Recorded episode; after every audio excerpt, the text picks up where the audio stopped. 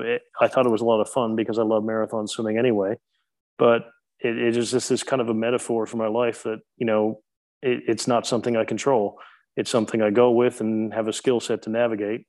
Uh, but at the end of the day, it's it's not up to me um, what happens, and uh, you know that really became apparent to me with with childlessness. You know, I mean, uh, I just thought when I first met my wife, I thought, okay, well, boy meets girl, you know, have a lot of fun together, fall in love, get married, and uh, kids will come when they come. And uh, well, it turns out that's not what happened.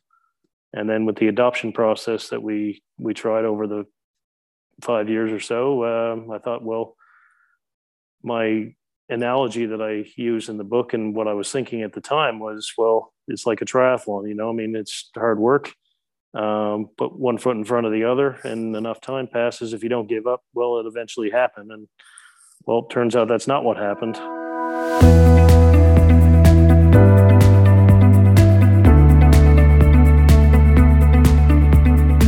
Hello, and welcome to the Full Stop Podcast, a childless community podcast with Michael Hughes, Berenice Smith, and me, Sarah Lawrence. If you're new to this podcast, we're here to delve beneath the surface of the childless identity, to cover what's going on in the wider community, and to look at the topics that affect us. Our goal is to help and support those of you out in the community by sharing the stories and the voices that make up our narrative so that you too can begin to find yours. We also aim to inform and educate those who aren't members of our community so that they can begin to understand and support those people in their lives who are facing a life without children. In this episode, we're joined by Rob Hutchings, a former competitive triathlete turned adventure marathon wild swimmer and author. Rob has the drive and adventure of a dozen people. While he's travelled the world and is a yoga teacher with a passion for adventures, his biggest challenge to date is the first known swim of the length of the Clutha River in New Zealand. We spoke to Rob about his passion for adventure, his challenges with childlessness, and being the nosy people we are, we also asked him about what adventures he has planned next. As you'll hear from the podcast, many, many adventures are coming up for Rob, uh, there really is no stopping the bloke. We hope you enjoy it. Who are you? What do you do? Yeah. And then, of course, we'll get into the into the nitty gritty. So, okay, Canadian, Yeah. Australian, live in New Zealand. So there's, there's a nice, rich story there. So, uh, yeah, basically, um, well, I, I grew up in Newfoundland, Canada. Um, Newfoundland is often the part where nobody's heard of. Um, it's the far east of Canada.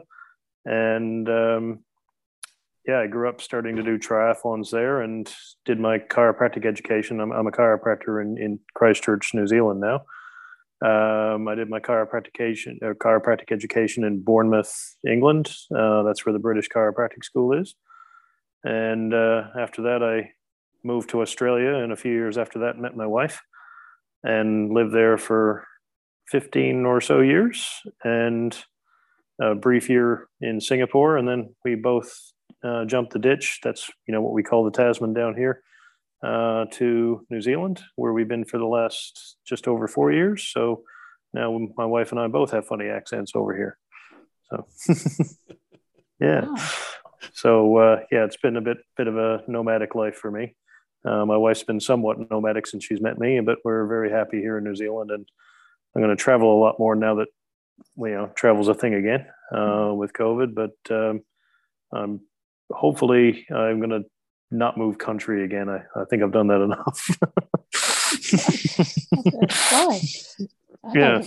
You've been all over the place. So, New Newfoundland, Newfoundland, you called it? Is that like the dog? Is that where the dogs come from? That's how I know yep. it. Uh, yeah. Yep. Yeah, we uh, we call it uh, Newfies. You know, we're, we just refer to ourselves as Newfies. Uh, we say we pronounce it Newfoundland. Uh, kind of, if you say it slowly enough, it sounds like Newfoundland. It is Newfoundland. Mm. Uh, some people mispronounce it as thinking New Finland, as in Scandinavia, and uh, the Americans tend to pr- uh, mispronounce it saying Newfoundland. Uh, we just tend to kind of skip over the found and say Newfoundland and put the Oh, okay. emphasis on land. Yeah, and but it is yeah where it is where the Newfoundland dogs are, and Mm. the full province is called Newfoundland and Labrador. Labrador is part of the mainland, and well, they have the Labrador Retriever. So a fun fact about Newfoundland is we're the only place in the world that gets two dogs. Wow. yeah. Yeah. Two of the best breeds as well. Wow. There's a bloke up the road. There's a bloke up the road that's got one. He looks like a bear. He's gorgeous. I was just like, I have to have a Yeah. cuddle every time I walk past him. I, you know, say, all right, Yep. to the bloke, and then I'm like, oh, make Yep, fuss and- the dog. I don't even know the chap's name. I know the dog's name, but not the chap. Never mind. Um, That's, that's generally the way it is, Sarah. No one knows it? name. Everyone knows the dog's name. That's just how life is when you have a dog. It's Yeah. how it goes. So, which part of New Zealand are you in at the moment, Rob? Uh, South Island. I live in Christchurch, and Oh, uh, okay. yeah, been yeah been there for four years, and um, Christchurch seems to suit me really well because uh, um, I really like the mountains, rivers, and lakes, and you know, been making full use of that since I've been here, and um, you know, um, my wife loves it too, and you know, her being Australian, she really likes it that she can see bodies of water like the beautiful lakes that aren't the ocean because being Australian, that kind of um, you know, seeing rivers that actually have a lot of water in it is pretty foreign to her. Uh, but it's pretty similar to where I grew up with, except we don't have bears here. You know, when you go out in New Zealand, there's nothing. When you go out in the out in the back country in New Zealand, there's nothing out there that thinks you look like lunch. So that's pretty cool. that is a relief, isn't it? So Yeah. you talk a lot in, in the introduction to your book and also all of the um, all of the material I've read around it. You talk and you've said it yourself actually about being a nomad. So how has the last few years affected you? How, how have you been feeling about that? Well, I mean, like, uh, I- I, think I'm pretty much, I mean, I, I'm old enough now to know that I don't know what's going to happen. And obviously, COVID really showed you we really don't know what's going to happen. Um, you know, I, I, in addition to moving a lot, uh, I've done a lot of traveling and uh, I touched on only a small portion of the travels that I've done in my book. But um, um, I don't know that I would have spent a whole lot of time going overseas in the last few years anyway, because uh, the way I've been looking at it is people come from all over the world to see this beautiful country down here. And uh, just kind of before I spend any holiday time and holiday money uh, going elsewhere, I really feel like I want to see a lot more of New Zealand. So even if COVID had never been a thing, I, well, I just don't know with certainty, but I mean, I'm pretty confident at least most of that time I would have just been wanting to see New Zealand anyway. And for the most part, not entirely, uh, but most of COVID, we had pretty uh, good travel freedom um, on South Island anyway. So um, yeah, I, I don't know that I would have traveled much overseas. Um, definitely have a lot of other overseas destinations that I want to get to, but um, yeah, I'm going to see more of New Zealand first. Yeah, very wise actually. That that's kind of something I sort of got to learn to live with when we got the, the dog. We rescue got a rescue dog and we Mhm. found we couldn't do the things that we wanted to do before. Um it Mhm. in, didn't want to put her in kennels, don't want to do that, the cost, but also just I've got a dog and I want to take her on holiday. So actually we've seen so much more of the UK and you forget where I live in Cambridge, people pay quite a lot of money to come here and you think oh yes maybe i ought to just be a tourist in my own place and actually sort of sit with where i live and explore it. And goodness me you've got so much wonderful things on your doorstep there. That's incredible. Yeah, I mean, know, pretty much everywhere I've lived, uh, a lot of people tend to tell me. I think this is, you know, not unique to New Zealand, and you know, I mean, but you know, people tend to tell me like, "Wow, you've seen more of the country than I have," and I've been here my whole life, and you know, and I found that in Newfoundland, and I found that in elsewhere in Canada where I've lived, and then I did my best to see as much of Britain and uh, the surrounding area that I could, and people who lived in well everywhere I've lived always keep you know it, it's a recurring thing that they you know I seem to see a lot more of the places than a lot of the locals do and that's just because I I think I'm just very explorative by nature. I've always been that way.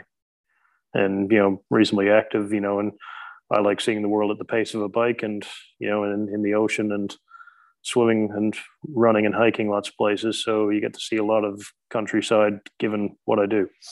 Yeah. and from a very different angle probably to most people. I mean not many people are going to put themselves in a in a river um, that's quite yeah take on something. yeah, I mean, yeah, I mean, I'm, I'm the only one who swam the Clutha, and we'll talk, I guess, in depth Yeah. about that shortly. But like, just read, just recently at Easter Sunday, I swam the full length of Milford Sound, which is one of New Zealand's natural icons. Wow. You know, it's the uh, the iconic fjord. I mean, there's a whole Fiordland down in the southwest corner, but um, Milford Sound is the icon. And just on Easter Sunday past, I swam uh, the entire length of the fjord. So I saw, you know, most people see the fjord from a boat, and well, I saw it from swinging my arms in the water and some of the boats that went past, people were kind of blown away or kind of like, whoa, where this guy idiot actually swimming out there. you know, I mean, I, I, had support boats and kayaks, uh, a support boat and kayaks with me, but um, yeah, I mean, it was, uh, you know, six hour swim to get from out from the, where the fjord meets the open ocean back into land. And it was just, you know, in terms of beauty from a swim, I think it was probably the most beautiful swim I've ever done, which is, which is pretty, yeah, it was incredible. Wow. I'm, wow. I'm curious because we were going to got the book, got the notes. Yep. mm-hmm. Yep. Obviously, you talk a lot about racing in the book, uh, Downward Nomad, uh, Downriver Nomad. But mm-hmm. you, you, do you get something different out of every single sort of swim or triathlon that you do? Because like, it sounds like it keep, you know, you're doing it and it keeps you going. But is it because it gives you something different, or is it something else? Um, well, uh, there's a, there's a lot of things I get out of it. I mean, uh, well, as you know, I, I started as a pretty hopeless athlete. Um, I it, there was no natural talent involved here, put it that way. Um, so when I joined swimming and became, you know, and I don't want to make it sound like, you know, I was the best swimmer in the world. I mean, a joke, you know, when people ask me about it, you know, Michael Phelps has never ever called me for training advice, you know, so put it that way. um, and he probably won't ever. Um, but, um, you know, it, it, became a thing of, well, can I do this? And swimming became important to me because I always tried team sports to begin with, which was a miserable failure because I can't do anything involving a ball and um, swimming was one of those things where you know even if you weren't very good you became a bench warmer you, didn't have to be a bench warmer like i was in basketball. And um, you know and then the, the people that i met there you know two of the guys in particular who i talk about in the book um, you know they were triathletes and i had known what a triathlon was but never thought of myself as such. And i just you know, one day I just got it in my head that I wanted to see if I could. And um, so when I started doing triathlons, it was, you know, can I actually do this? Mm. And then over the years uh, as a teenager, I started to find my feet and started to do reasonably well in the triathlons. And then it became, well, how good can I do? And, you know, I never had the natural talent to become the world champion, but I went to the world championships and then um, it, it going beyond that, you know, to the uh, you know to the really long distance triathlons like Ironman and that sort of thing. And then at a certain point, uh, realized that I just wanted to uh, not only compete and do triathlons. It, it, got to the point where I knew I could do a triathlon, and I just wanted to start doing more adventurous things, uh, but keeping the sort of the triathlon theme.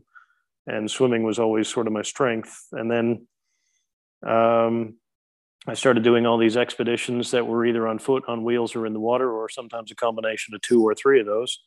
And that's where I've arrived at now in the, the Clutha River swim, the, the five day swim from a little town called Wanaka uh, to the Pacific. Um, that was, you know, I always wanted to do a really, we used to call it trekking back where I grew up, but in New Zealand they call it tramping. Uh, so we could call it swim trekking or swim tramping. And, um, you know, just and and river swimming just became something I really really enjoyed.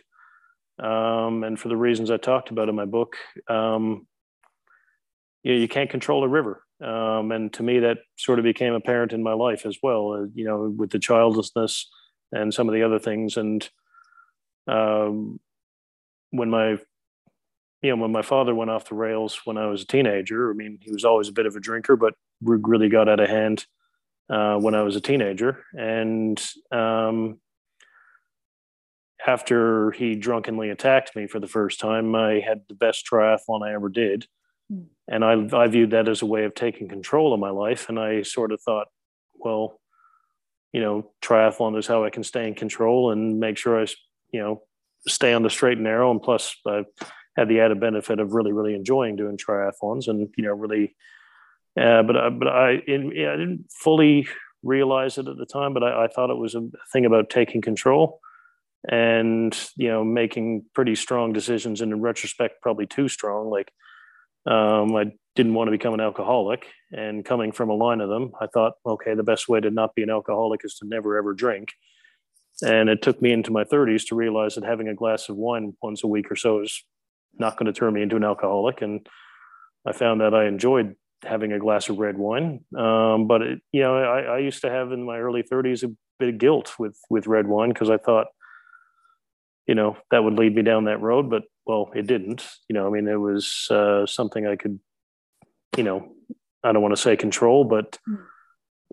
yeah it, so um, the subject of control became really important to me and with river swimming in particular i mean obviously in the mountains there's things like weather that you know you got to be you know aware of and you can't you know you can't plan for it. I mean you, can't control it if it happens if you're out there but river swimming uh, you know you can't control what the what the water's going to do. You just have to go with it and just have this kind of unique skill set. Um, some could argue that river swimming is kind of a useless skill set unless you happen to fall into a river accidentally. Uh, but to me it, it felt like uh, it, i thought it was a lot of fun because i love marathon swimming anyway.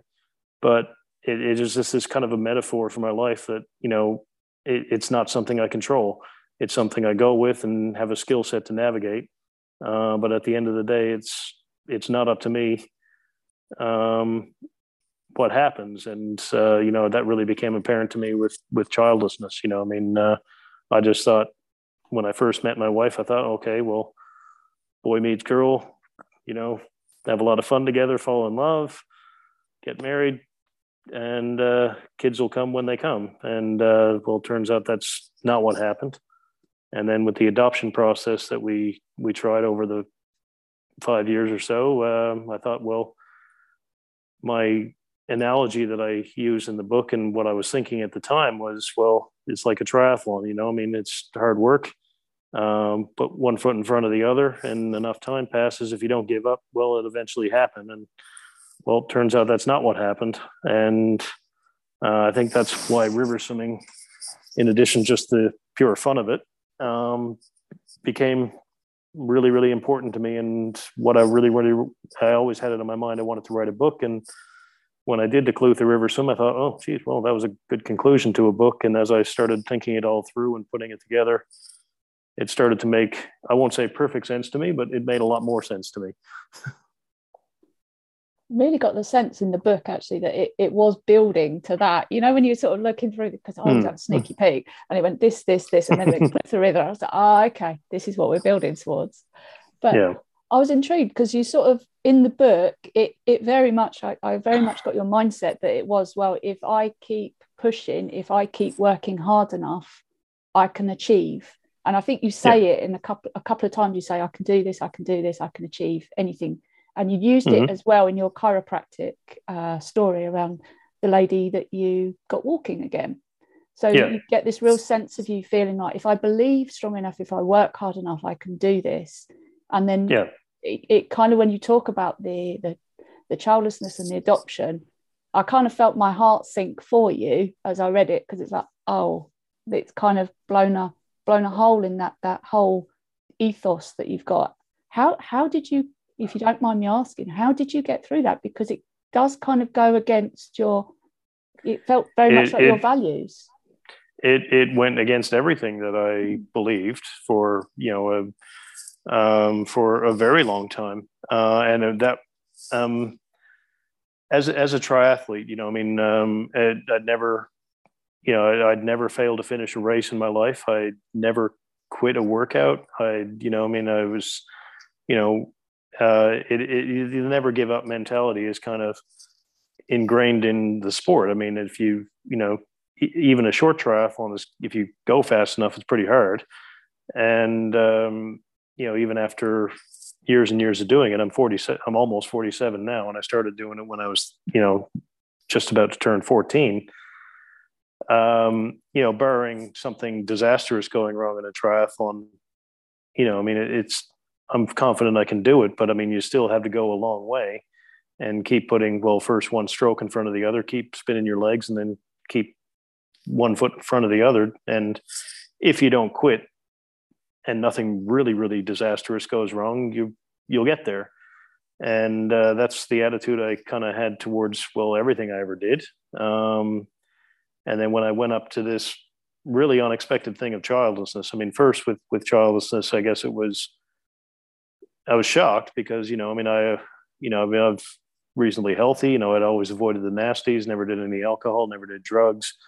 You know, looked after my body. You know, the idea that something was wrong with it. I mean, it was me that uh, you know, as a result of a hernia that I have no memory of because it happened at age one. Uh, that's why I can't have children.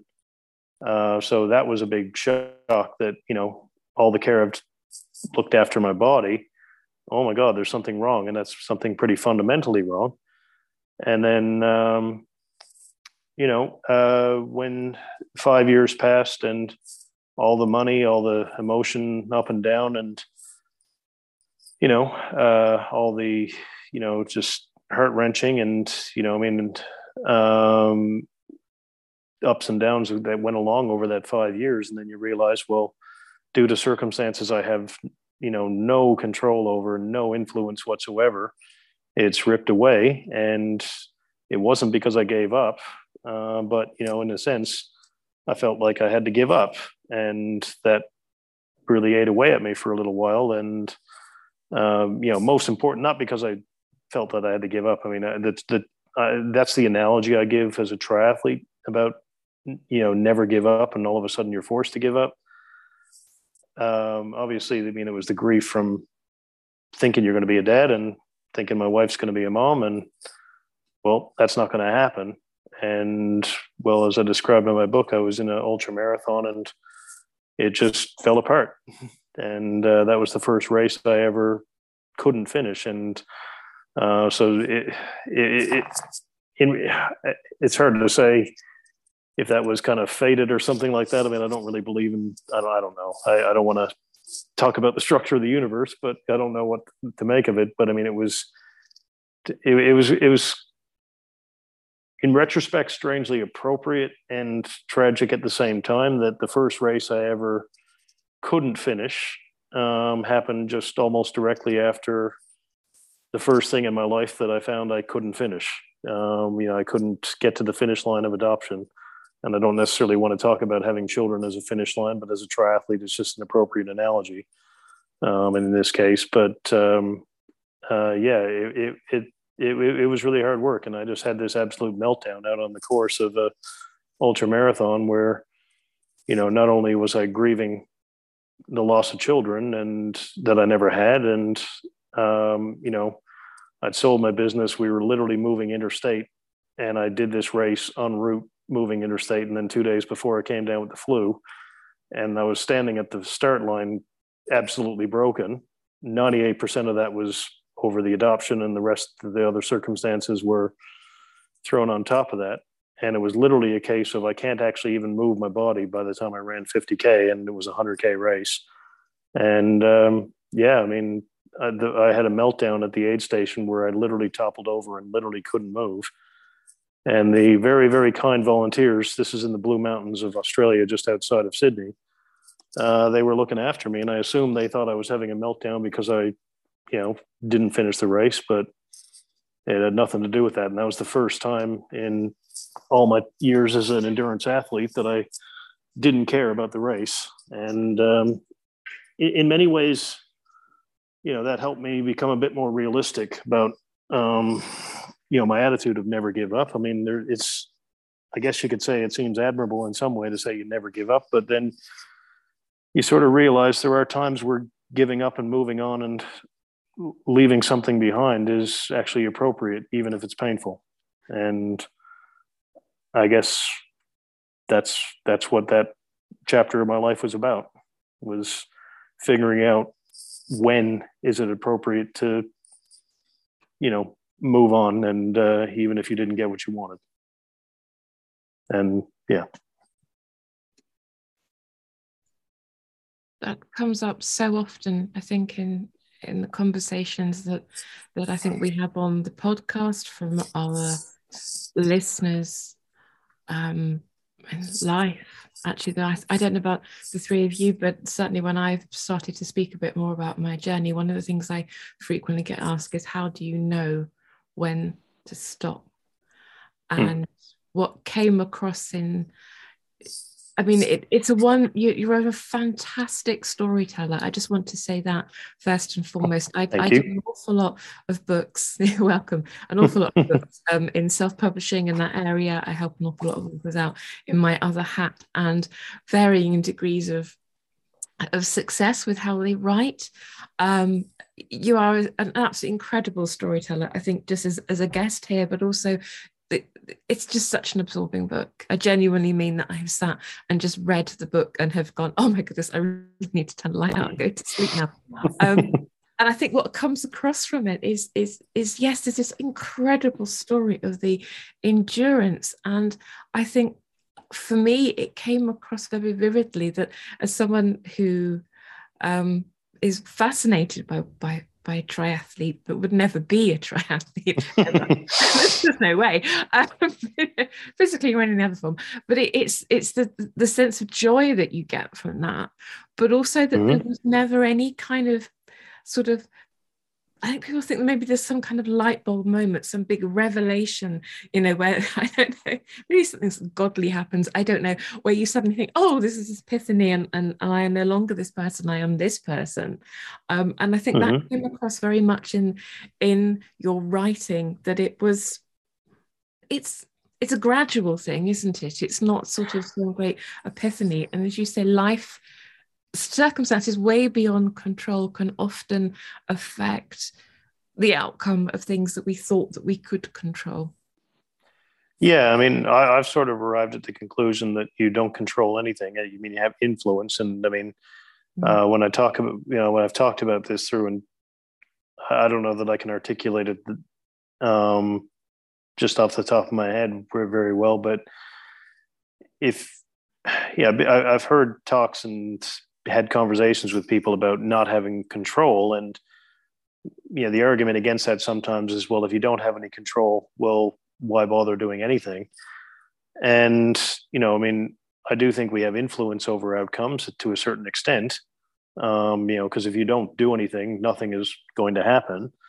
Um, but you know you don't control you know from an endurance sport perspective you don't control your genetics. So i mean you know you don't control whether you're not you're going to be you know an olympic caliber athlete for example or someone who does this because they just really really enjoy it um, you know and um,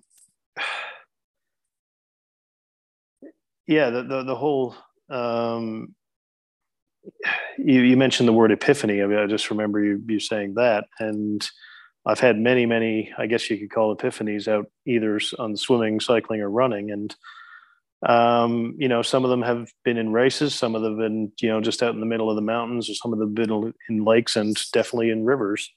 Um, most notably the Buller River and the Clutha River, um, where I was like, really, wow, this is like a, a journey in my life. And uh, I wanted to quote this song in my book, but as I was writing and getting close to ready to publish, I found out you're not actually allowed to quote song lyrics um, without the permission from the artist. And Garth Brooks is uh, yeah, and uh, I could I couldn't get a hold of Garth Brooks. Well, I mean, I, I did email him, but I, I assume his agent didn't answer me. I don't think he Garth himself got the uh, got the email. But uh, you know, there's this song that he sang uh, that was really popular when I was a teenager, and it resonated me way back then.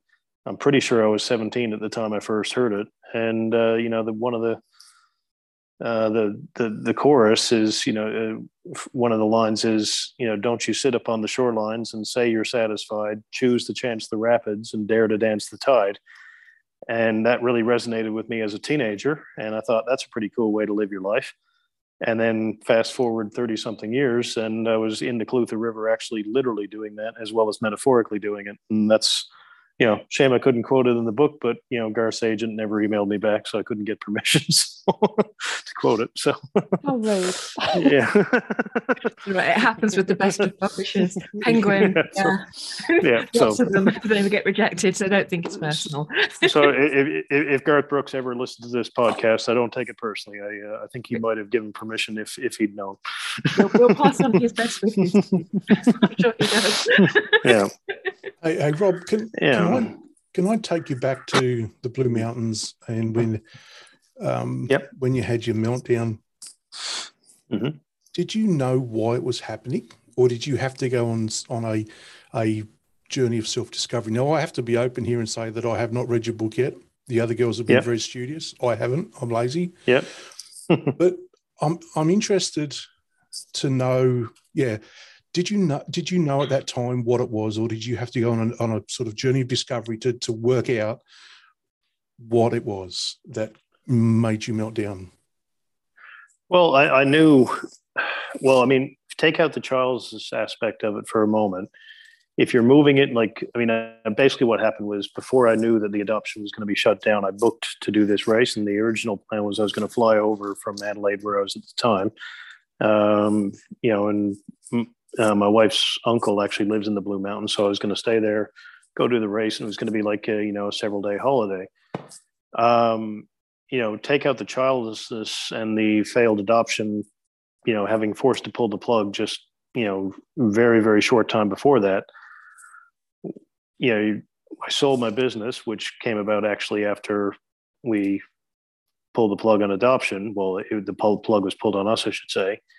But if you're moving interstate and you're en route, you know, after selling a business and trying to move into a new home, literally homeless at the time, and then come down with the flu. That's not the best time to run an ultra marathon. But um, then when you throw in the enormous grief that I was feeling, and in retrospect, I,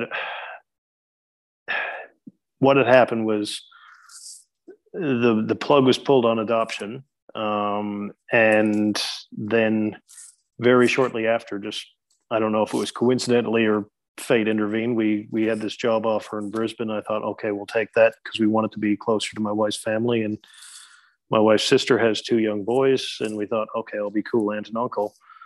Um, and so we went through the process of you know the very stressful process of selling my business, and then of course preparing to move interstate, which is stressful at the best of times. But what had happened was I didn't deal with the grief of you know in a perfect world I would have taken a time out, not run an ultra marathon and not sold my business and not moved interstate and taken some time, you know, I don't know, take a tropical vacation or something and just deal with not having children. But that's not what I did. And that's in retrospect, that was, I'm not going to say stupid. I, I think I was, it's what I had to do at the time. Um, but it's not what I'd recommend to be anyone going through the journey, put it that way. Um, but yeah, I mean, I just went in keep going mode, keep going, and that's probably the triathlete in me. And, uh, and my wife, you know, she's not a triathlete, but she's into hiking and cycle touring, so she's, you know, uh, she's no slouch about keeping going either.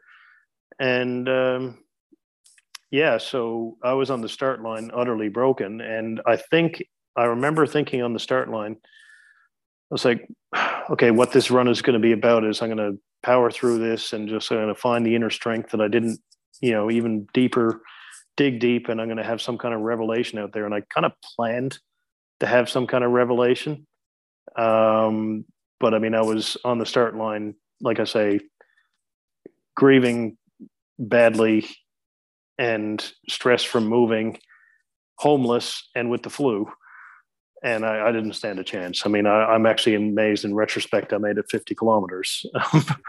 and so I think the idea of planning to have some kind of revelation was it, it, it, wasn't the right mindset to go in. I mean, you can never plan to have one, but that's what I had hoped would happen. I, I, I don't want to say I planned a revelation. I, I, would kind of hoped something would come to me while I was out there. And uh, yeah, I mean, I, I guess what ended up coming to me, I guess the best way of saying it is um, I learned that as a triathlete who'd never given up, that sometimes, you know, it is okay to just I don't like the word give up, but sometimes you just have to know when is it when is the appropriate time to quit. When is the appropriate time to grieve? When is the appropriate time to not be strong and grieve? And you can't stay like that forever, of course. Well, I mean, I wouldn't, you know, I wouldn't recommend it, but I mean, you know, it's we're all human, and we, you know, there everyone has their breaking point, and I found mine, and uh, um, and I think that was valuable in itself. So um, that's what that Ultraman marathon did for me is, you know, not finishing this race um, and realizing that I wasn't unbreakable. I mean, endurance athletes throw unbreakable and similar words around a lot. And I don't believe anyone's unbreakable. And that was the day I found out that I wasn't. So, yeah. Did I answer your question? I, am not 100% sure I did. Um, I'll, I'll, give you the I'll give you the context of my question. So, um, for me, as an example, um, it I was I was in this really weird state that I didn't know what was going on, and then I had to go on a, on a journey of discovery to, to sort of work out. Okay, I'm grieving here. Mm-hmm. Um, and and there are other issues in life, and I just I just wanted to get your take on that. If if that was you know that that journey of self, you know, was it was it sometime afterwards when you was able to pick it apart and go right? Because I mean, well, what I guess you've actually answered that question where you picked it apart and went, well, I did this, I, this, there was this happening, there was this happening, this was happening, and it wasn't a great combination. So yes, no. in, in, in short, yeah, you did and, and one thing I'd add is one thing one thing I'd add is like when I was grieving, um, you know, what came in my mind when I was at this aid station, you know, approximately halfway through this hundred kilometer run, when I was waiting for my wife to come get me, I, I actually felt guilty about grieving because I'd known, I've, I've known people who've lost children they've had, mm-hmm. and mm. it just came in my mind like, um, that I'm grieving the loss of children that I d- never had, mm-hmm. and uh, in in one way or another, I was comparing my grief to the grief of actually losing a child, and then I started to feel guilty about that because I didn't know that I had the right to feel that kind of grief about children that I never had, and I didn't, and I, I don't know if I still know the answer to that. That's what I felt, and I, didn't articulate that for a long time. I, actually, the only person I ever told that to before I wrote my book was my wife. Mm. And um, it was just one of those things that it, it took me a while to, you know, not be beating myself up as like, you know, you know, I, I, guess it'd be fair to say one of the worst things that can happen to a human being is losing their child. And well, I never had that. And, uh, but, you know, I mean, I, I've thought that I would.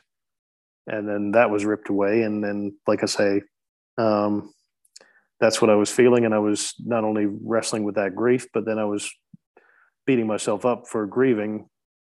And you shouldn't feel this grief because you didn't lose a child. And then I was like, well, did I? Didn't I? And I, just, you know, it was just a self destructive day.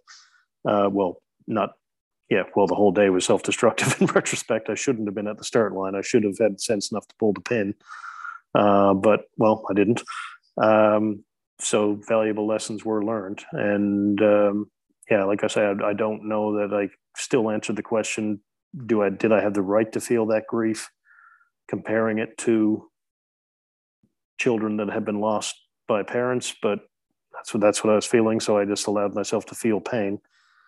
And you know triathletes like a certain kind of pain but that wasn't pain i liked. And yeah it took a long time to pick myself up after that one. And but you know i guess the framework and structure and discipline of triathlon was one of one of the many things and that helped me keep going. And of course most importantly you know having a loving relationship with my wife and those two things you know you get up and keep going and um, yeah, it it was it was it was a rough time.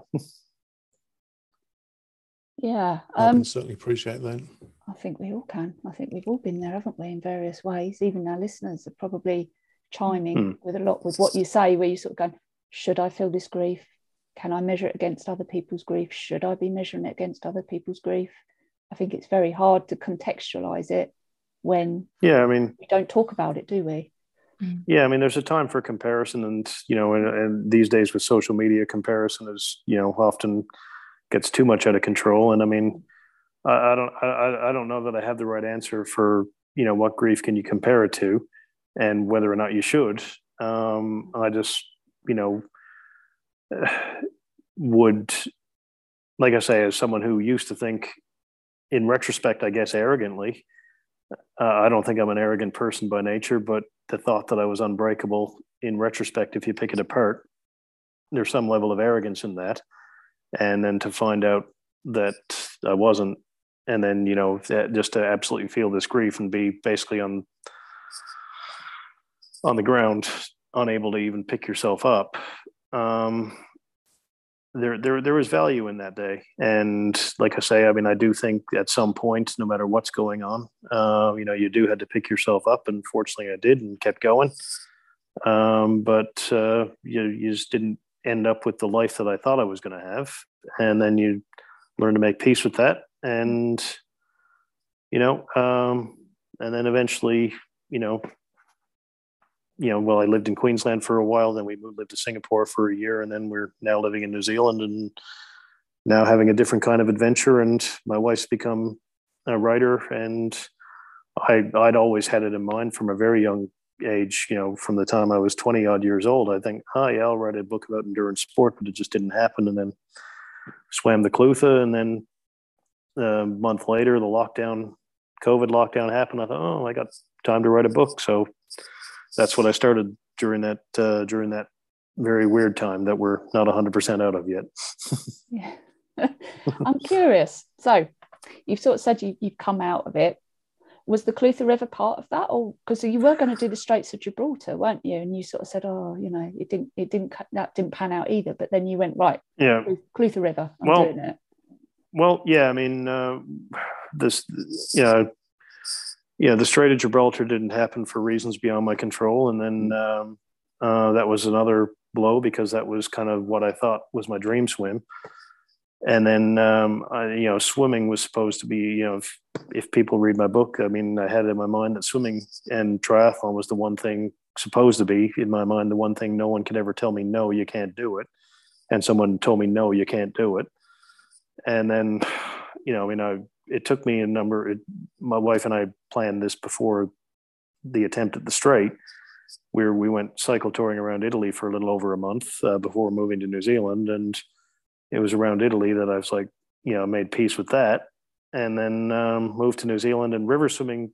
I, you know, marathon swimming. I thought maybe I'm just not meant to be doing this. Um, you know, because a lot of the marathon swims, like for example, the English Channel, the Strait of Gibraltar, the Cook Strait here in New Zealand, just as a just so you know, it, swimming, you might think that's a pretty cheap sport, um, and if you just do it in the pool, well, it's reasonably cheap.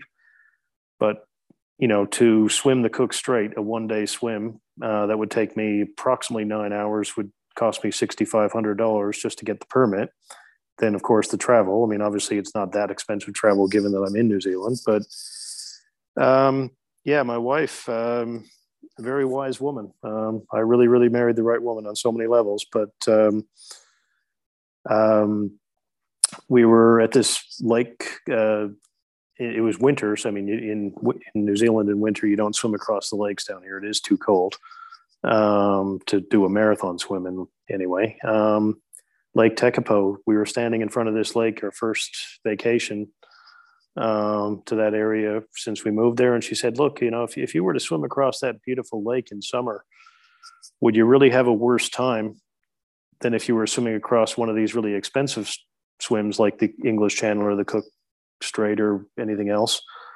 And, you know, all it would cost is, you know, you'd buy your kayak supporter a pizza and, you know, you'd stay in a hotel room and, you know, would you have a worse time? And turns out she was right. So what I really adopted in my mindset was, uh, you know, I get to do all these marathon swims in some of the most beautiful locations you could ever imagine. I just mentioned Milford Sound. You know, I just paid the support boat captain for the fuel and, you know, bought my kayak support team pizzas and swam in Milford Sound. You know, who you know that's probably the most beautiful spot in the world I could ever imagine swimming. And uh, you know, swimming the Clutha, that was a small, small fraction of the cost of um, doing the Strait, uh, the the Cook Strait or the Strait of Gibraltar. And then turns out, well, I really, really like river swimming even more.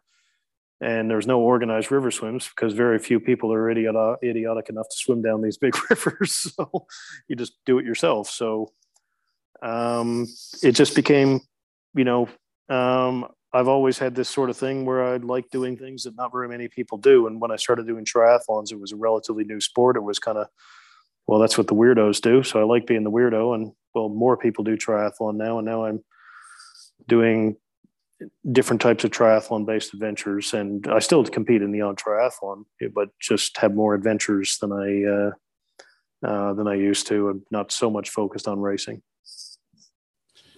I think you dodged a bullet anyway there, Rob, because I've heard I've heard a whisper, actually saw it in the TV mm-hmm. show, that there's a mm-hmm. lot of muck that comes out of the um, through the Straits of border from the Mediterranean into the Atlantic. So yep. I'm sure that I'm sure the Clutha or the, the lake in New Zealand will be much more cleaner. Well, that's definitely true. Uh, New Zealand, one of the things we're blessed with is, uh, you know, it's a lot cleaner. In, our lakes, rivers, and the oceans around here are very very clean. And like one of the reasons i decided against the english channel for a while was you know people who swim the english channel they uh, count swimming through mile long oil slips uh, oil slicks and then peeing out oil mm. for five or six days afterwards. And that's not something i like to do. And um, i've seen people do marathon swims through pretty polluted bodies of water but i like uh, i like pristine bodies of water. So uh, it's a lot more fun. And um, yeah, so I'm really happy making up my own adventures. And uh, because I make up my own adventures, I don't have to pay anyone to do them. And uh, you get to do a lot more of them. Hmm. What's the best bit then? Is it the build up to it, the the beginning, or the the middle or the end? Which is the best bit that you you know? What's the bit that keeps you going? Because these are these are um, huge, aren't they? Um, uh, for me, it was a challenge. I mean, if you, you know, you've read my read my book, uh, you know, I got myself into some pretty crazy situations where, you know, you just like, you know, how the heck did that happen? You know, like my thing in Mongolia where I thought I was going to get squashed by wrestlers, and my fiasco in the Montreal airport after the national championships. You know, you're like, oh my god, how did that happen? You know, so I've had a bit of a knack for getting myself into some, you know, pretty idiotic or uh, in, in, retrospect very comedic situations so planning the expedition to the clutha i mean you know it's important to know like in a river swim especially a big river swim i mean it's not as simple as just get in the water and go for it um you know all the safety planning all the logistics all the you know there's just so much that went into it and i think because i just had a triathlon background and i developed over the years. Yeah, I know what I'm doing when I'm training for a triathlon. You know, planning the logistics of such a big adventure was something I'd, you know, and something that had never actually been done. um, that was that was really satisfying. I wouldn't say I enjoy that as much as the swim, but it was satisfying to figure out that I could do it um, and come out the other end and still have everything intact. Um, you know, so um, but you know, it, it is the the swim itself. Like, I mean, I talk about in my book how in still water swimming in the ocean or in a lake, you know, I mean, you get into this meditative state, but in river swimming, when you're going through the rapids, I mean, that really, you really got to be present time conscious. And, uh, you know, the ability to get into, you know, often what people call the zone, I like to think of it as swimming meditation. Um, that's valuable and you know i do yoga and i would i do see the value in traditional medita- meditation of just sitting there and getting into a good state but despite many many many many years of practice if i sit there and try to meditate i just end up thinking about some you know darth vader or homer simpson or something stupid you know it just doesn't work for me and if, if you can do it good on you i wish i could too but I get into that state in open water swimming. But in river swimming, it's different because you really got to be ready for the next sprint to get around a corner, swim through the rapids. And when you're swimming through rapids, it's all about absolute present time consciousness. There's nothing else other than what's going on right now. And I really like that aspect of it as well. Um, in addition to not feeling you have any control, you're going with the flow, but you have a unique skill set to navigate this, well, this rapids. And And, you know, I mean, then of course, you know, a river can be compared to life on so many levels, you know, because there's calm bits. I mean, parts of the Clutha are really calm, almost like swimming in a lake. But, you know, get a little bit further upstream, you know, well, storm's coming, you know, I mean, uh, sailors say something to the effect of, you know, life is like the ocean. You, you know, you're smooth sailing one day and you're crashing on the rocks the next.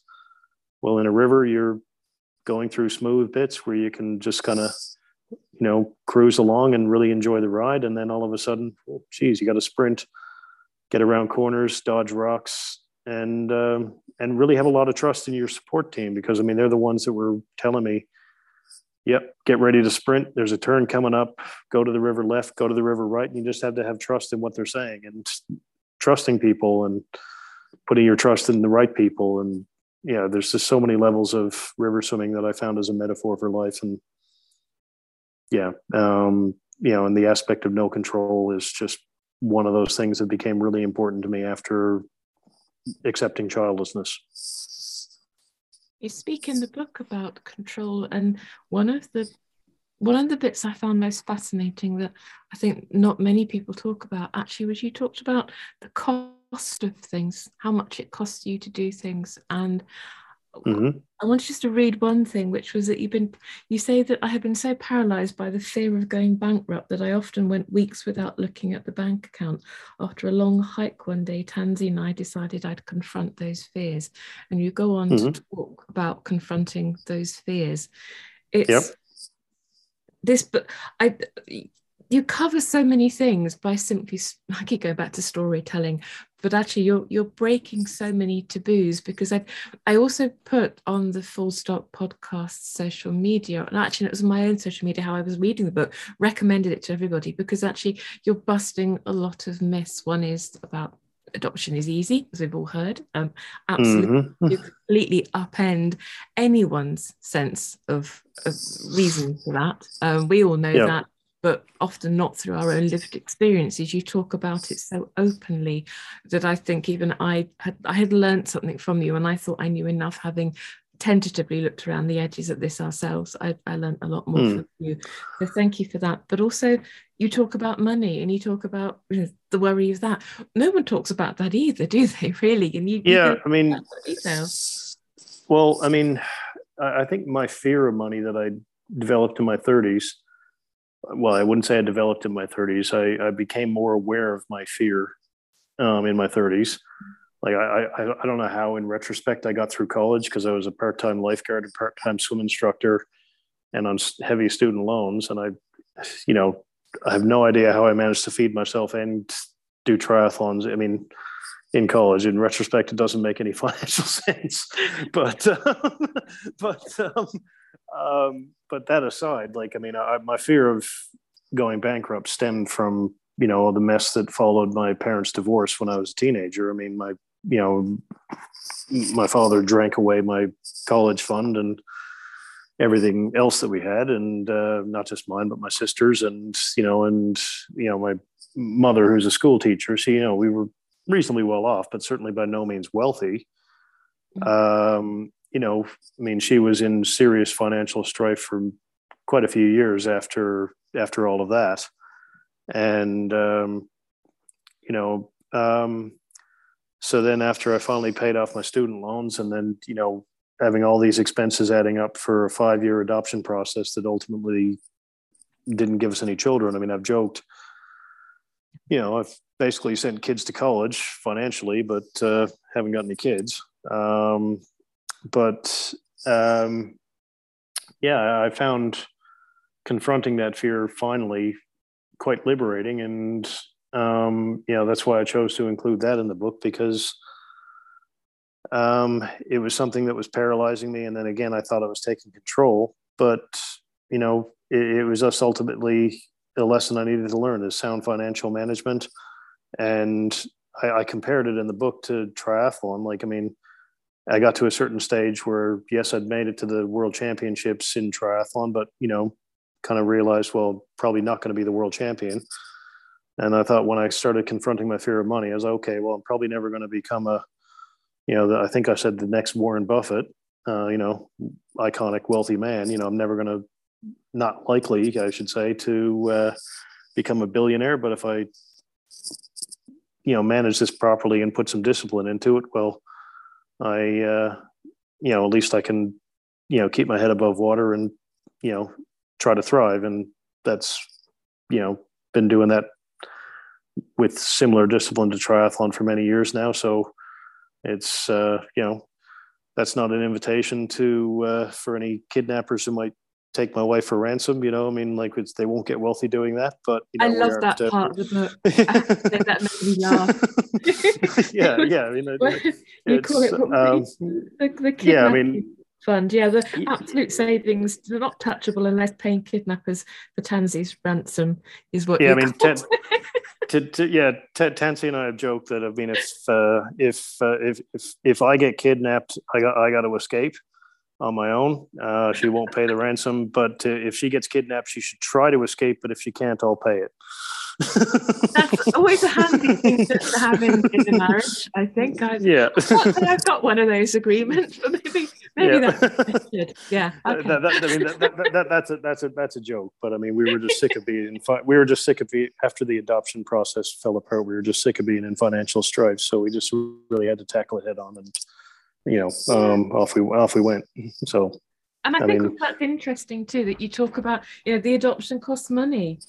You know, yeah. you forget that they don't realize. I mean, you know, like lots of things cost money. IVF costs money. Um, goodness, mm-hmm. I know that one, but um, but yeah, you adoption costs a lot of money it really does i was astounded by the figures that you write but it's it's true it's it's another area that people yeah, don't it, it was just it was just one of those things that you know it always felt like you know after a few years of it going on it's just like every now and then you know like you know i get it in my head you know i wanted to do the Strait of Gibraltar. I'd start saving up for that but then you get a call from the agency saying um, oh you got a $2000 bill for this or a $1500 bill for that. And then you know there was a time i was trying to save up for a new bike and i was like okay i've actually almost got the money here. Oh no no i don't. I'm giving that to the adoption department you know, and you know, so I mean, you know, I always reconciled in my head. It's like, well, I want kids more than I want a new bike, but you know, it's it, over five years, it it got it it wears you down, and you know, like I say, it was pulled apart from us, you know, not because we gave up, but you know, um, in some sense, it was almost even fortunate that um, we it was pulled away from us because I don't, you know, we we couldn't afford it anymore. So and yeah I, I, think it is important for anyone who's considering adoption or something like that that they do know it's it's just not something that's given away. I mean it's just you know it's a lot a lot of money. It's a real tangible response to why don't you just adopt isn't it? It's like well actually it's a bit more yeah. to it.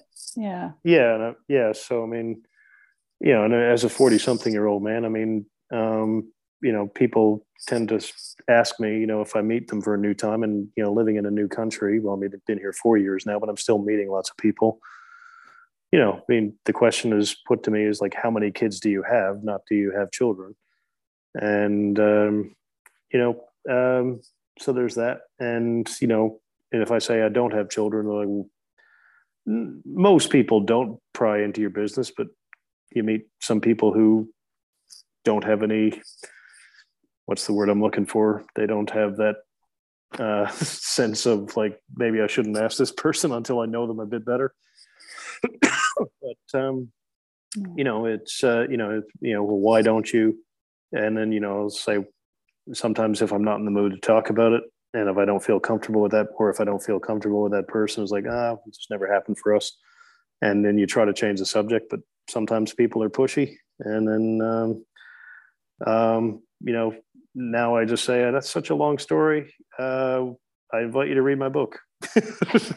nice. Like, I, yeah, like, like, like, like, like, I'll, I'll, t- I'll tell people who I'm becoming friends with. You know, like if I'm actually be interested in becoming friends with a person I'm talking to who's new, who doesn't know my story, like if I like this person and I feel comfortable with them, and like it's not the first thing that we're talking about, you know, like I mean, if I've got to know them something, some, you know, and like it, you know, I make a lot of new friends somewhat regularly because mm. I, you know, I've lived, I live in a relatively new country, but, um, you know, if someone just randomly just starts asking me how many children I have, um, you know, I don't dive, dive into the story, but if they're a bit pushy and I don't really want to talk about it, I say, hey, if you really, really want to know, uh, I, I, don't, I don't say it like that. That sounded rude. You know, like if you if you are genuinely interested in why I don't have children, I did write this book, and it really helped me reconcile why I don't.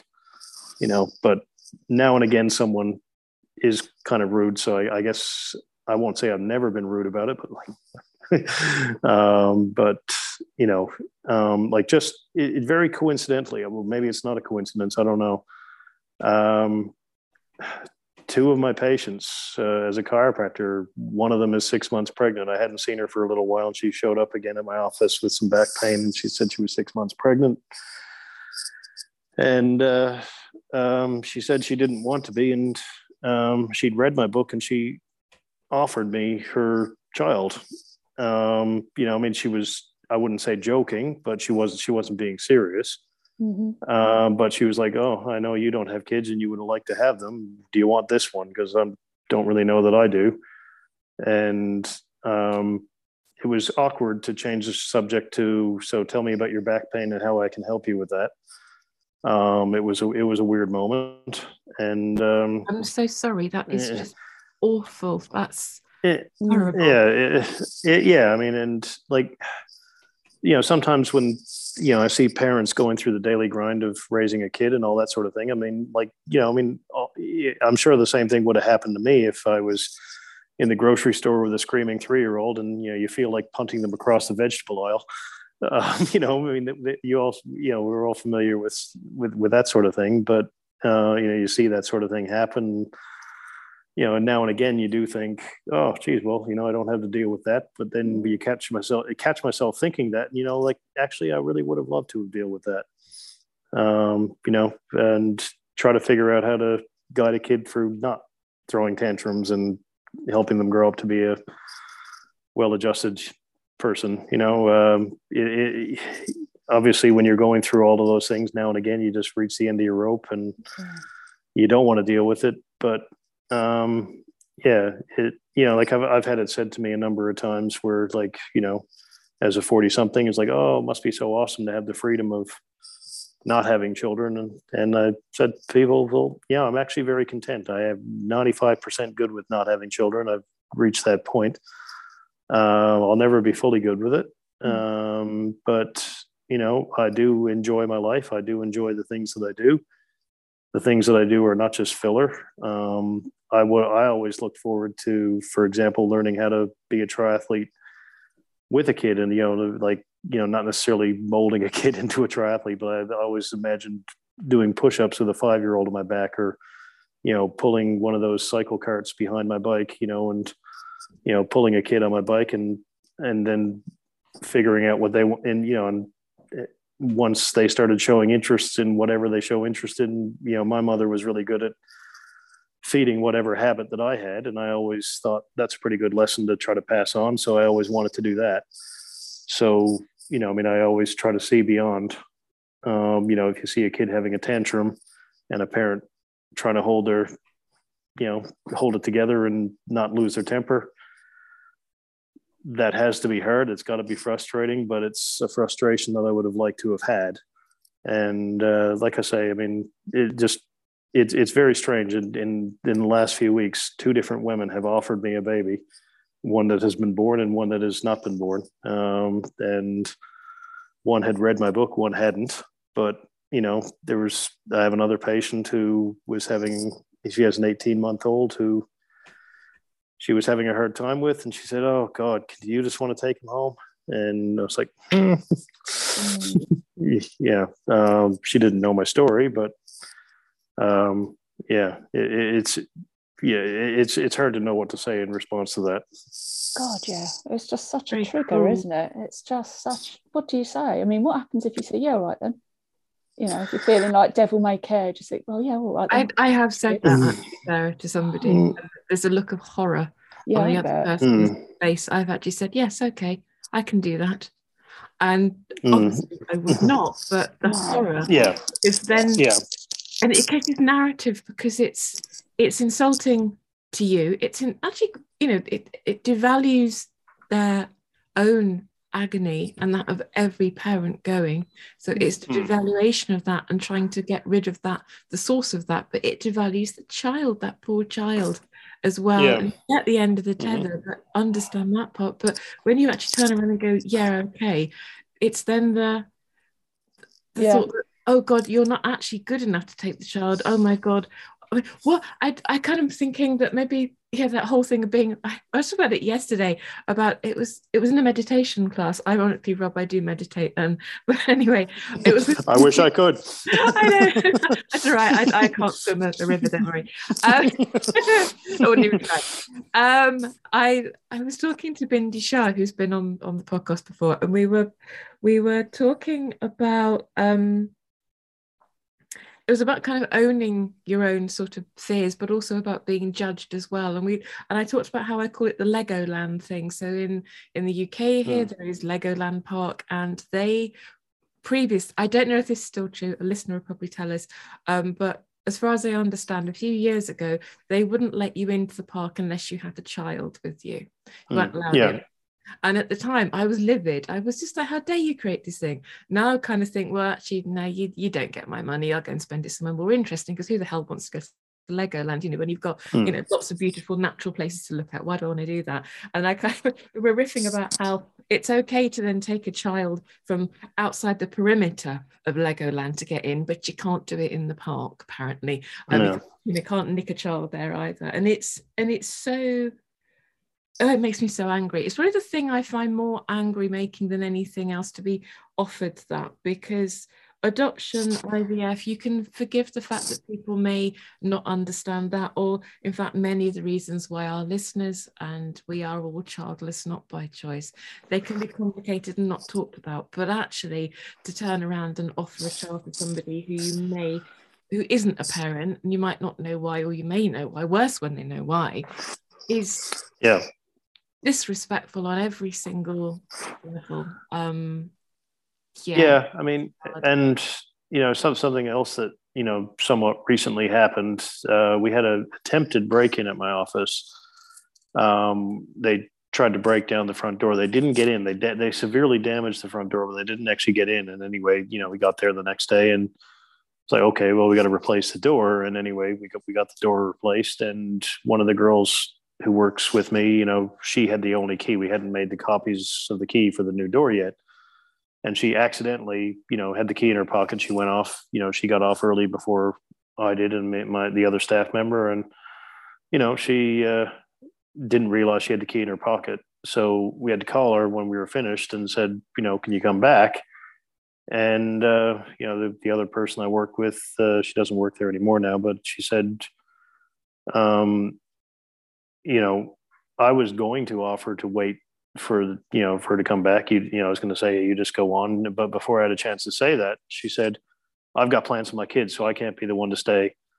And and i you know just thought okay yeah i'm not going to say anything but maybe i should have. But you know i mean like well you know i had plans too. They just don't have to involve kids so i'll just be late for what i was going to do. But you go on. Thanks for that um, you know, it was one of those days where just childlessness wasn't even on my mind. I never wasn't even thinking about it. But you know, as I was waiting for you know to get the key, just like, mm, okay, well, you know, are my non-childless plans invaluable? Um, you know, but uh, it was just one of those kind of reminders that you know, um, and um, you know. It's been said to me a number of times, you know, when we're trying to figure out who does what work, it's like, you know, well, you can do it. You don't have kids to think about, you know, so, uh, you know, you can do the extra, the extra mile. And so, well, you know, just because I don't have children doesn't mean I want to live at the office. You know, I do really enjoy my work, but I don't want to live here. I want to do other stuff. So, you know, Yeah. so uh, there, there's that. But, uh, whoop, um, yeah. So, so um, yeah. infuriating. And if nothing Yeah. Yeah. else, your book just proves so much um, that you are so much more than childlessness. You are you are just in, there's so many things that you do and so many aspects to your life that um, I'd be kind Well- of worried keeping you for some kind of extreme running thing or something. well, there's, I mean, it's been said to me. I just want to touch on one thing before I just answer you know that is just, you know you, you said the word angry and I was like yeah like I every now and then of course you get angry about anything. I mean we're all human. We uh, we have the full range of emotions but uh, I, I've just been a kind of weird in the sense that like I all my life I've actually been terrible at being angry even when I am arguably justified to get angry about something. I, I'm just not that good at being angry. Um you know anytime I have been I you know, I, t- I tend to shut down or just go away. I don't tend to. I'm, I'm, just not an aggressive person. I guess is one way of saying it. But um, I, I obviously feel irritation or feel sadness sometimes about those sorts of comments. But I mean, I, I just, I just, I don't see the value in. If you do get angry, I just don't feel the the value in staying angry about it. Um, you know, like if I don't know in this it's probably always been true but it's more obvious or more apparent in this era where people want to create some kind of societal change you know the, the, they say the key is to get angry about it and i, I don't know that that's true. Um, so I, i've just been comfortable i guess which is somewhat unusual as a man accepting some emotions allowing myself to feel it and then just you know if i and then just move on. And usually the moving on process for me just happens to be involving a swim or a run or a bike ride. Mm. And then you work through it. And, you know, all this extreme running and extreme swimming that I've done, I mean, it's been said to me no shortage of times, even long before I knew about being childless. I mean, you know, obviously I've always been childless, but, you know, before I knew I, you know, before being a father was even thought about, um, you know, you have problems and all you're trying to do is run or swim away from them. And um, I, I just have never believed that. I always thought that you know it was it was one of the healthy tools to deal with any problem, as well as experience joy. So, um, you know, sometimes you are literally running away from a problem. Sometimes you're running with it, and sometimes you're running towards something. And I've always found that line of thinking valuable as an endurance athlete. And, um, you know, all this running and all this swimming that I do, I mean, it's been said to me by certain people, it's just filler because what else are you going to do? Um, but to me, it's not. It's, it, so I've, I've, thought that through. I wondered, you know, you know, is there any merit to that? But I mean, um, you know, I've really come to the conclusion that, uh, you know, this sort of thing is what I've always liked to do, and you know, hopefully, will always like to do. And if I find out I'm not enjoying it anymore, I'll think of something else. And that's one of the reasons I took up writing.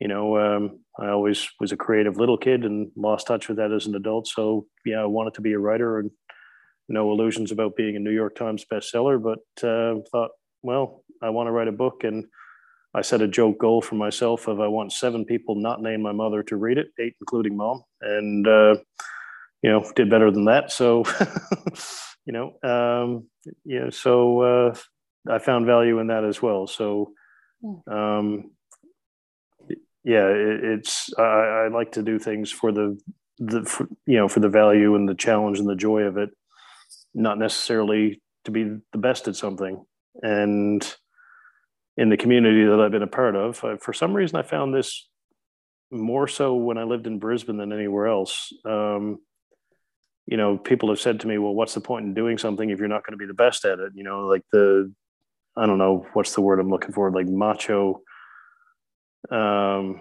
you know, really blokey way of putting it is like if you're not going to be the best, don't even show up, or you know, if you can't win, don't play, or you know, some variation of that. And um, you know, I, I guess in addition to the childlessness message and learning know when's the right time to give up or move on and realize this isn't the right thing to be fighting for. Um, you know, uh, there's value in doing what you enjoy, even if you're not going to be the best. So I found that in my triathlon. I found that in, well, you know, we talked about my money management. I'm not going to be a billionaire, but value in managing money well, and I found value in being a writer, even though I'm under no illusions of you know being on the Oprah Winfrey Show or um, being a New York Times bestseller. I, found valuable in doing value in, in, in, doing it. It was very therapeutic, and it felt to be like finishing a big triathlon. You know, very. I took a lot from that actually, from from that part of both your conversation just now, but also just throughout the reading your words as well, because I've and, and I actually want to go back to something you said before about how you had imagined having a trailer on your bike with a child in it. And mm-hmm. one of the things I started doing last month was getting back in touch with my inner artist. So mm-hmm. of course, of course that I, I I told my dad about this and I said it's called Find Your Joy. And he went, Oh, and I went, yeah, don't judge. Um, but it's all about finding your joy in, in art and going back mm-hmm. to something I used to do, but I lost my way with it and stopped, literally just stopped dead with it because I had the idea in my head, so ingrained in my head that of course I get all the paints out and I muck around with the, with my child and so I couldn't do it anymore. I stopped, and actually, it's a fundamentally huge part of my life, massive part of my life, mm-hmm. and where I was heading before I became a designer. And I got sidetracked by that and this thing called the Full Stop Podcast, and um, it's really interesting to kind of to, to, to parallel that with with your words and kind of going back and uncovering what we all might perhaps something deep inside us that we might that gets stuck because of the grief that we are going through, this disenfranchised grief that we feel, but also I think as well, not being the best as you say at something. You know, I'm, I'm never going to be on the walls of the Tate Gallery, but there's always that kind of thing where you think, oh, maybe I, you know, that competitiveness that we all have in life that I'm sure is somewhere tangled up with kind of pronatalism as well. That, you know, mm-hmm. this idea of parents that put their pictures up on social media and it's all so perfect, and actually everything is imperfect and nobody's the best at anything. How do you measure best? No one can. Yeah, well, really. well, I mean, in, in, in the sporting context, it's a bit easier to measure the best because mm. you know, the first person to cross the line at the Olympics is generally speaking the, the best. But you know, even if they get to that point, um, you know, it's such a common story among athletes. Like you're the best for a very finite amount of time. Once you're not, uh, I mean, you know, there's so many athletes that sink into some kind of depression or have, you know, go off the rails in one way or another. Not everybody, of course, but it's a very common story that, you know, you go from Olympic medal to, you know, some way of really being lost once you are not the best at something. And there's a you know a lot of reasons for that. Like i mean obviously you know it's at a certain point when no matter how hard you push someone is going to beat you. It's you know purely in the sporting context and i mean most other areas of life i mean obviously the best can be quite subjective um, but I mean, it beca- that became very apparent to me, you know, when I was living in Brisbane. I mean, I went, I got it in my head I wanted to go to Bhutan, um, you know, I always wanted to see that country as a, uh, you know, the country I most wanted to visit. And I was going tramping there. We, we used to call it trekking, but here in New Zealand, we call it tramping. So I'll be patriotic for my, my new countrymen. Uh, but, you know, the, the highest we were going to get to was 5,500 meters. And, you know, someone that I'd been training with had said to me, well, why would you only go to 5,500 meters in the Himalayas when there's Mount Everest not that far away from Bhutan. Why don't you aim to climb that? And, you know, I mean, I do see the value in doing something along the lines of climbing Everest. I mean, I'm not a mountaineer, I'm a triathlete, but yeah, I, I just found that really sad. I mean, he didn't see the value in going seeing the beautiful Himalayas of Bhutan and the culture associated with that very, very unique and isolated country. All he could see was, well, that's not the highest you could go, so why would you even bother? And um, well, you know, um, I've really made, yeah, I, I, like I say, I, I try to get across my book. There's value in, you know, whether it's a marathon swimmer, triathlon, artwork, reading a book, playing a musical instrument, you know, uh, whatever it is that lights you up, you know, just you know, there's value in doing it, and it, doesn't have to be the thing you do to make a living. I mean, you know, I just think that it's important for everyone to have something in their lives that really lights them up and you know something that really makes you go hmm, that's pretty cool. I really like doing that. And uh, you know for me obviously it's triathlon and marathon swimming and now writing and, and a few other things as well. And uh, you know having some kind of joyful activity is important whether you're childless or not and um, you know so that's one of the many things that have you know got me out to the other side. Where, like I say, ninety nine percent of the time I'm good with it. Um, you know, now and again, you, like it, anything that's you know, it's not unique to childlessness. If you've ever experienced any form of grief or trauma, now and again something creeps up where you're like where it bothers you, but I've learned to move through it really. I won't say really well. Uh, well, in in my mind, I think I moved through it mostly really well. Hmm, but that took, but that, but that took a while. I think did for all of us. I was going to ask you. So obviously the the the book finishes with swimming the Clutha. What mm-hmm. what have you got coming up? What future plans have you got coming up then? Because you say I'm still doing triathlons, I'm still doing the swims. What other plans yep. have you got? Um, there's there's a lot of them um, because I wrote the book and uh, you know I've got connected with uh, a number of uh, you know, many of whom I have known throughout my life and the places I've been. But uh, you know, I, made a YouTube documentary of my Clutha River swim, and I emphasize it's a homemade documentary, not a Netflix-worthy documentary, uh, just on the GoPro footage that we took. But you know, like a, an American swimmer who saw my documentary, he's in Utah and he wants to organize a big river swim through the Canyonlands in in Utah, and uh, I've never been there. And I thought, well, if he wants to invite me to swim through Canyonlands in Utah because he wrote, we watched my documentary, that's something I want to do. And um, there's a, multi-day triathlon that I'm going to organize, um, also based partly in the Clutha.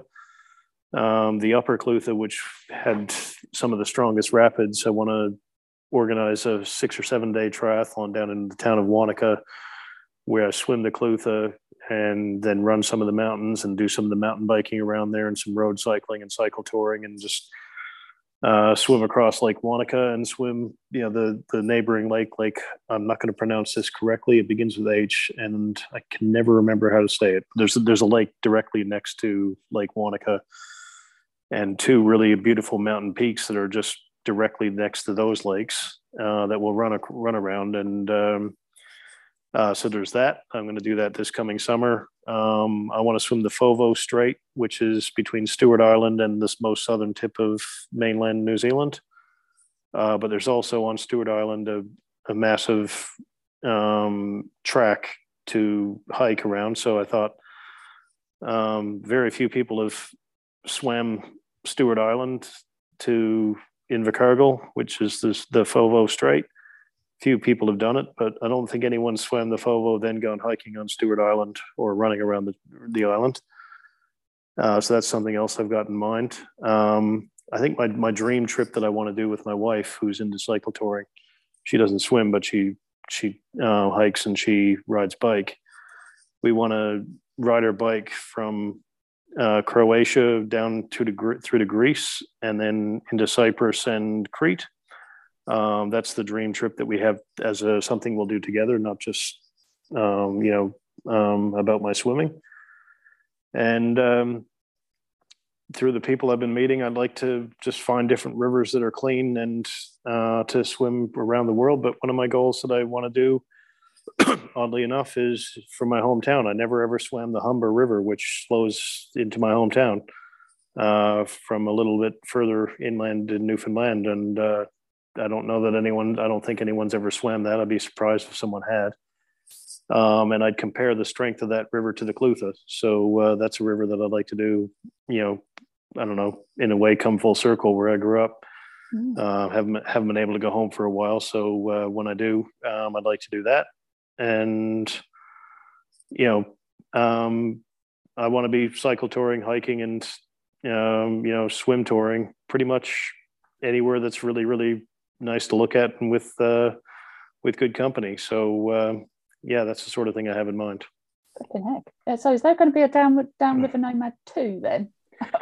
um, f- f- f- funny you should ask. Uh, oh. Several weeks ago, I, I, started writing my second book. Um, um, it it won't be all about you know downriver nomad was my life up until I swam the Clutha, um, and that was you know a therapeutic exercise for me and something I just always wanted to do is write about my adventures. And just on that note, I got, I when I started writing, I didn't think I was going to include the childlessness part of it. I thought I was just going to write about triathlon and marathon swimming.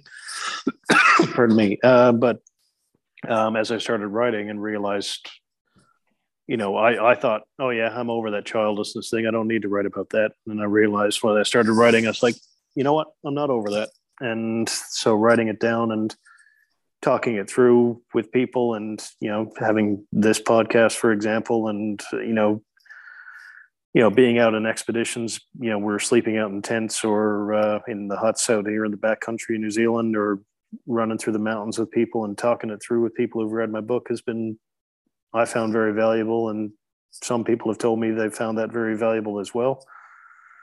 Um, so what I've got in mind to write about is really delve into the subject of no control and you know life being, I guess, inherently chaotic in many ways, and looking for ways to navigate that. So I want to explore that sort of concept of no control and what do you do in the face of life's chaos in the context of endurance sport and building up resilience and um, really delving into that concept is what I've got in mind. but that said, as a amateur hobby writer, I've realized that a lot of writers, myself included, when you sit down to write something, what you have in mind to write isn't necessarily what ends up getting written. Mm. Um, because, like what I say, my original plan did not include um, childlessness to write about, but I found I, I won't say I had to, but I found out I was very moved to, and I'm very glad I did. Um, yeah. Um, so that's what I've got in mind for my second book, and I've gotten I've got a few other books in mind. Uh, um, I've got a fiction book about endurance sport in mind. Uh, you know, basically someone dealing with trauma and trying to deal with it through endurance sport. I've got I've got a fictional story in mind about that, and you know, so um, like writing, even if you don't have a full time job, takes a long time. So there's no time frame going to be put on that sort of thing. Uh, but um, I found that you know it's become a hobby that I've um, you know really wanted. You know, I don't want to just leave it at what I've what I've done. I'm happy with what I've done, and I'm doing my best to promote it um, with the limited time that I have. You know, working full time, training full time, having a relationship, and other things. But um, it's never the end. Uh, I think with no, it's what I can I always tell all my author clients that it's it's you type the end, it's not the end. There's a whole another great big mm. mountain to climb in order to make sure that people pick up the book and read it. So mm. I yeah credit to you. I I know how hard that is. I've never written well, I have written one book or part of a book, but I kind of pick it up from the end and take it onwards. And it's it's difficult. It's it's everything mm is problematic at various points. So well done on that. yeah, like my my oh, uh, my wife is a writer as well, and uh, you know she published her first book. Um, I think it was 2019 called Joyful Eating, and she's a nutritionist and. Uh, she wants to be more of a food writer than uh, than a nutritionist, and she doesn't really want to tell people what to eat. So, watching her um, write that first book was really inspiring, and that's what kind of uh, made me get off my bum, or actually a better way of putting it is getting on my bum to write a write a book. And you know, she's got her first novel coming out um, the end of July, and that's the a fictional version of this. It's going to be like a self helpy novel, uh, kind of like some of Paulo Coelho's books, for example. Um, you know, where there's like a life lesson and hmm. anyway, this book she wrote about joyful eating. Um, she's got a it's a novel of a woman going through that journal of make, uh, journey of making peace with her body and uh, making peace with food and um, you know so she's really chewing her cud with that sort of thing so to speak so i'm really going to be chewing my cud with endurance sport and this concept of no control and life being inherently chaotic but how do you orient yourself in such a way that you can navigate that. And there's no, I don't think there's any one way to do that, but the way I've learned to do that is with my triathlon stuff and marathon swimming. Oh, love it. Right, listeners, you really have to read this book. It's so good, honestly. yes. I know, I know you mm. weren't going to talk about the childlessness, but for me, uh, I loved all the sport. I loved, well, I like getting into other people's heads. That's probably why I'm a counsellor. But the childlessness, it, yep. I, I, I, went through it with you, if you like. I can feel my mm. own stuff percolating. So, yeah. Yeah do have a read because it's mm. not many people that talk about it. It's on Amazon, listeners, and it's called Downriver Nomad: A Triathlete's Adventures and Adversities into the Rapids by Rob Hutchings. We will put the links in the show notes to make sure that you go and buy it. Kindle mm. and paperback. Yes, it doesn't matter whether you mm. how you want to listen to it, whether you want to do it on your iPad or whether you want to read a print copy, then that's cool. Go and buy it. It's definitely worth it because it's just yeah. so much more. As as uh, we could talk for hours because yeah. just so many you know childlessness and the adoption is just a very you know a, a, small part of a very, very big story and i can't wait to find out more about what you're going to be writing keep in touch and also with yeah. tansy as well um, mm. do send over the links as well i'd love to read what she's been writing as well with avid book oh. yeah. Um, absolutely and um, um incidentally i don't want to make this sound like shameless self self promotion or wife promotion i should say but this this novel that she's got coming out. It's called Weight of a Woman. And like I say, it's about a, it's about a woman making peace with her body. But the sequel to the book, what, what she the way she was able to, one of the ways she was able to come to terms with childlessness herself. Um, I mean, I obviously wrote the factual story of our childlessness journey, and obviously I'm telling it from a man's perspective. What what she did is the sequel to this book weight of a woman the next one we're hoping to get it out in the world five or six months later I, I can't promise a release date yet because we don't know yet. The, the book has been written. Um, it's called Tears of a Woman. And what she did was the same two characters that are in this book, Weight of a Woman. She tells the childlessness journey and the adoption journey. It's a fictional story. It's more or less our story, mm-hmm. but she did it through a fictional uh, thing, and that's how she processes. She's she's more. She's a really really creative soul. So um, um, she she didn't tell it, you know, from mine and her point of view. Uh, she told it through a fictional story, but it's more or less, yeah, you know, with a few minor differences, what what happened with us. Um, and it's the same woman going through a childlessness journey after, you know, first making peace with her body and learning how to eat joyfully so yeah so uh, yeah i mean we're looking forward to to her being able to release that as well but the first this first book she's this first novel is out uh, in july july 28th perfect timing Brilliant. Yeah. Mm. Hey, Rob, I can yeah. tell you that I've just seen these two scribbled down the names of those books your wife has written. So you can tell her there's two guaranteed sales right there. Absolutely. yeah. yeah, readers need to, need to know, definitely read them and most importantly review because I know from from from my own work that yeah, the reviews as well as the purchases. So if you do are listening to this and you read Rob's book or you read Tansy's book when it comes out, do pay time to send a review in to wherever you bought it from because they are worth their weight in gold. They really are. Well, I do appreciate reviews. I mean, I do have a Goodreads page for my book, Downriver Nomad, and a number of people have found that too. Yeah. yeah, and uh, yeah, we appreciate the reviews. And if you do read it, I mean, I um, you know um, invite people to contact me directly through Facebook or Instagram, and my Instagram thing is Downriver underscore Nomad. You know, title of my book, and um, you know, I I welcome people who just want to tell me their thoughts on the book, whether you liked it or maybe you didn't like it. Um, I welcome the feedback, and it's it, it's it's good inspiration as a hobby writer. Like I say, it's never going to be the thing I make my living off of. It's just something I want to do for for the joy of it. so yeah, and I would compare writing a book to being like a triathlon because I compare the editing phase to that time when you're three quarters of the way through the race, where you sometimes catch yourself thinking, "No one's making me do this. Why am I doing this to myself?"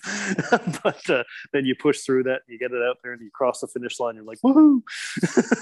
I'll take your word for that. I can only do it from books side, but yeah, I'll go with that. I'm going to use that for my next client. Like you're in a marathon, it's fine. Rob says, da da da.